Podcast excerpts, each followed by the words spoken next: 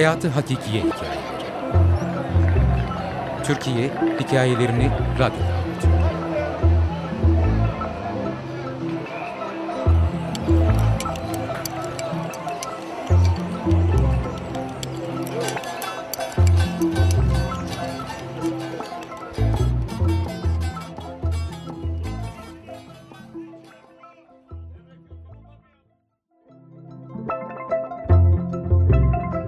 Dedem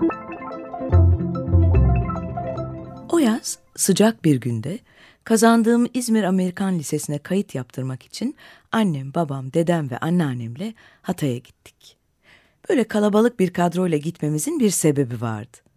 Okul kız lisesi olduğu yıllarda bu okulun öğrencisi olmak annem ve anneannemin hep hayallerini süslemişti. Annemin Amerika'ya taşınan bir arkadaşı buradan mezun olmuştu ve ona her zaman bir hayranlık besliyordu. Benim burada öğrenci olacak olmam üstün başarımın ödüllendirilmesi gibi görülüyordu. Büyük bahçesinde bir aşağı bir yukarı koşturuluyor, kayıt yaptırılırken gereken evraklar toplanıyor, ailece seferberlik halinde benim kayıt işlemlerim tamamlanmaya çalışılıyordu okula kayıt, servise kayıt, kitapların alınması derken işlemler uzadıkça uzadı. Kendimi önemli bir yolun başlangıcında hissediyordum. Hayatın o yıllarda tahmin ettiğimden çok daha karmaşık olduğunu çocuk aklımla anlayamıyordum. Annemler bana hep artık buraya kapağı attın, rahatsın diyordu. Oysa hayatta mücadelenin hiç bitmediğini çok sonra anlayacaktım. Hatta bu bende hayal kırıklığı yarattı. Hani kapağı atmıştım diyordum içimden ama hayat hiçbir zaman kapağı atınca bitmiyordu. Ne iyi bir okula, ne iyi bir işe, ne de yeni bir ülkeye. Kaderin cilvesiyle babamın ters giden işlerinden dolayı iki sene sonra apar topar İstanbul'a taşınacak ve annemin İzmir Amerikan Lisesi mezunu olmam konusundaki hayali gerçekleşemeyecekti. Ben hep kapağı başka yere atmaya çalışacağım bir hayata İstanbul'da başlayacaktım. Aklımda o kayıt gününden belirgin bir hatıra kaldı. Bu hatıra benim yaşadığım ülke ve ailemle ilgili düşüncelerimi oldukça etkiledi. Bu hikayeyi ailemden kime anlattıysam pek ilgisini çekmedi. Annem dedeniz böyledir dedi, geçiştirdi. Babamın aklında ben anlatırken başka şeyler vardı. Kız kardeşimse sonuna kadar dinleyip konuyu değiştirdi. Oysa o gün önemsiz gibi görünen bu anı bana hep insanın kendini gizlemesinin garipliğini hatırlattı. Hikayeye gelince. Ailenin diğer fertleri koştururken dedem kendine pek bir iş düşmediği için ya da bir işi üstlenmediği için okulun bir semti diğerine bağlayan tarihi bahçesinin tadını çıkarıyordu. Dedem yaz sıcağına rağmen giydiği takım elbisesi, saçına sürdüğü beyazlarını kapatan boyasıyla farklı bir zamanın insanı gibi görünüyordu. Yüzünde taşıdığı şark çıbanı izleri Güneydoğulu geçmişini ele veriyordu. Ben de onun yanında oturuyordum. Yanımıza gelen okulun servis işlerinden sorumlu bir müdürle sohbete koyuldular. Adam ondan on yaş kadar gençti. Konu nereden açıldıysa o yıllarda herkesin dilinde olan PKK sorunundan bahsetmeye başladılar. Adam Karadenizli, Gümüşhaneliydi. İş için İzmir'e taşınmıştı. Onların yöresinde herkesin silahı vardı ve dediğine göre oralara bir Kürt gelse yaşatmazlardı. Onlar kalleşti, mikroptu. Dedem de adamın dediklerini sessizce destekler gibiydi. Ya, evet haklısınız diyerek uzaklara bakmayı sürdürüyordu. Eve dönüş yolunda adamın anlattıklarını bizlere de anlattı. Babam da Karadenizli olduğu için adamın görüşlerini yadırgamadı. Annem ve anneannem sessiz kaldı. Okuldaki işlerimizi bitirmenin rahatlığıyla Alsancak'taki rafine hayatımıza doğru arabada Sezen Aksu dinleyerek gidiyorduk. Yıllarca bu anıyı hatıramda sakladım. Dedemle ilgili gerçekleri öğrendikçe de hep anımsadım. Acaba o adama hak verirken gerçekten ne düşünüyordu?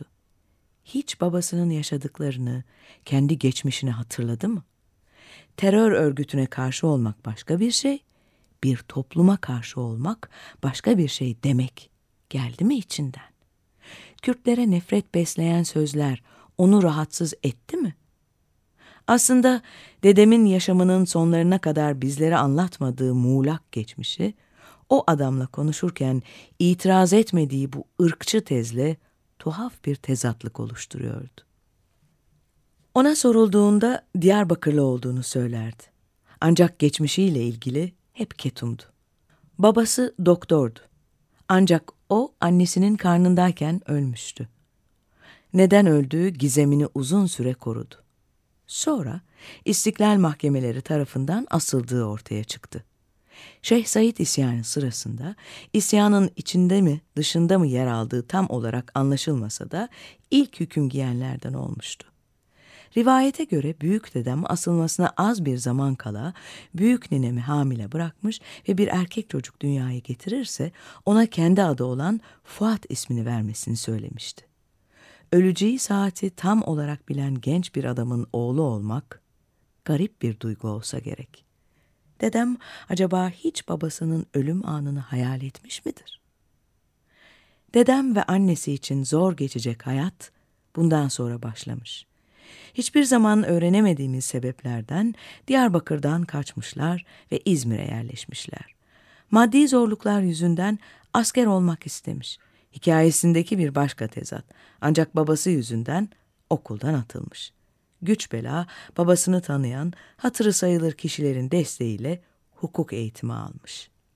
Niğde'de kısa bir süre savcılık yaptıktan sonra avukat olup İzmir'e yerleşmiş ve İzmirli zengin bir ailenin kızı olan anneannemle evlenmiş.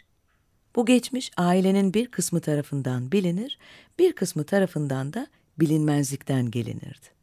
Dedemse her zaman Türk bir aileden geldiğini söylerdi. Çok küçükken bana öğrettiği birkaç cümle Kürtçe için ben çok küçükken Kürtlerin arasında kaldım demişti. Kendisi Kürt müydü? Annesi nereliydi? Bunların cevapları belirsizdi. Hatta babası hakkında kitap yazmak isteyen ünlü bir gazeteciyle kurduğu arkadaşlıkta bile babasının Türk olduğu konusunda ısrar etmişti. O gazetecinin öldürülmeden kısa bir zaman önce babasıyla ilgili yazdığı birkaç sayfa gerçekler miydi yoksa onun kendi kendini inandırdığı hikaye miydi? Asla öğrenemedik. Onun için bu hikaye hatırlamak istemediği bir geçmişti. Babası dışında politik sebeplerle öldürülen akrabalarını, yurt dışına kaçanları hatırlamak istemez. İzmir'de kurduğu rahat dünyada dışarıya kapalı mutlu bir hayat sürerdi. Yaşlanmak fikri hoşuna gitmezdi. O yüzden kendisine dede diye hitap edilmesini sevmez, büyük baba diye seslenilmesini isterdi. Hep şık giyinir. İyi restoranlarda az ama güzel yemekler yerdi. Sabah yazıhanesine gitmeden önce gazeteleri baştan sona okumak adetiydi. Yazları anneannemle çeşmedeki yazlığa gider, güneşten sakınır ama denize girmeyi severdi.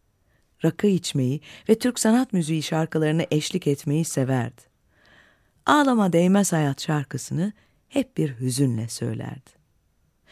Şimdi baktığımda acaba babasının izinden gitseydi ve en azından o gün o adama karşı çıksaydı, senin yaptığın ırkçılık deseydi ne olurdu hep merak ediyorum.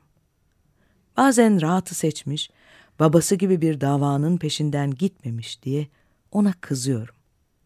İstese babasının ismiyle ülkede güçlü bir politik isim bile olabilirdi.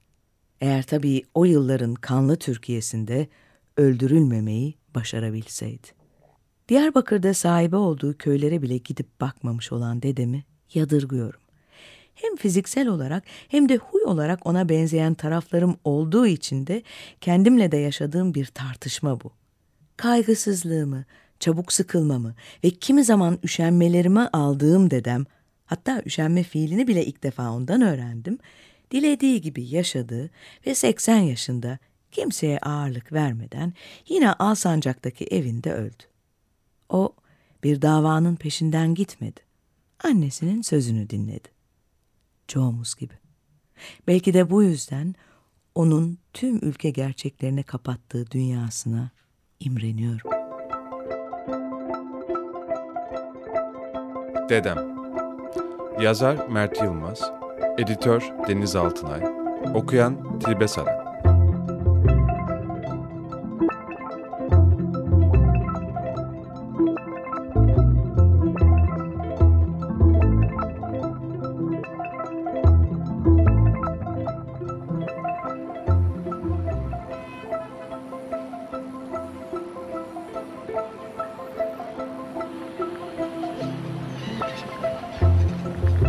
Hayatı Hakikiye Hikayeleri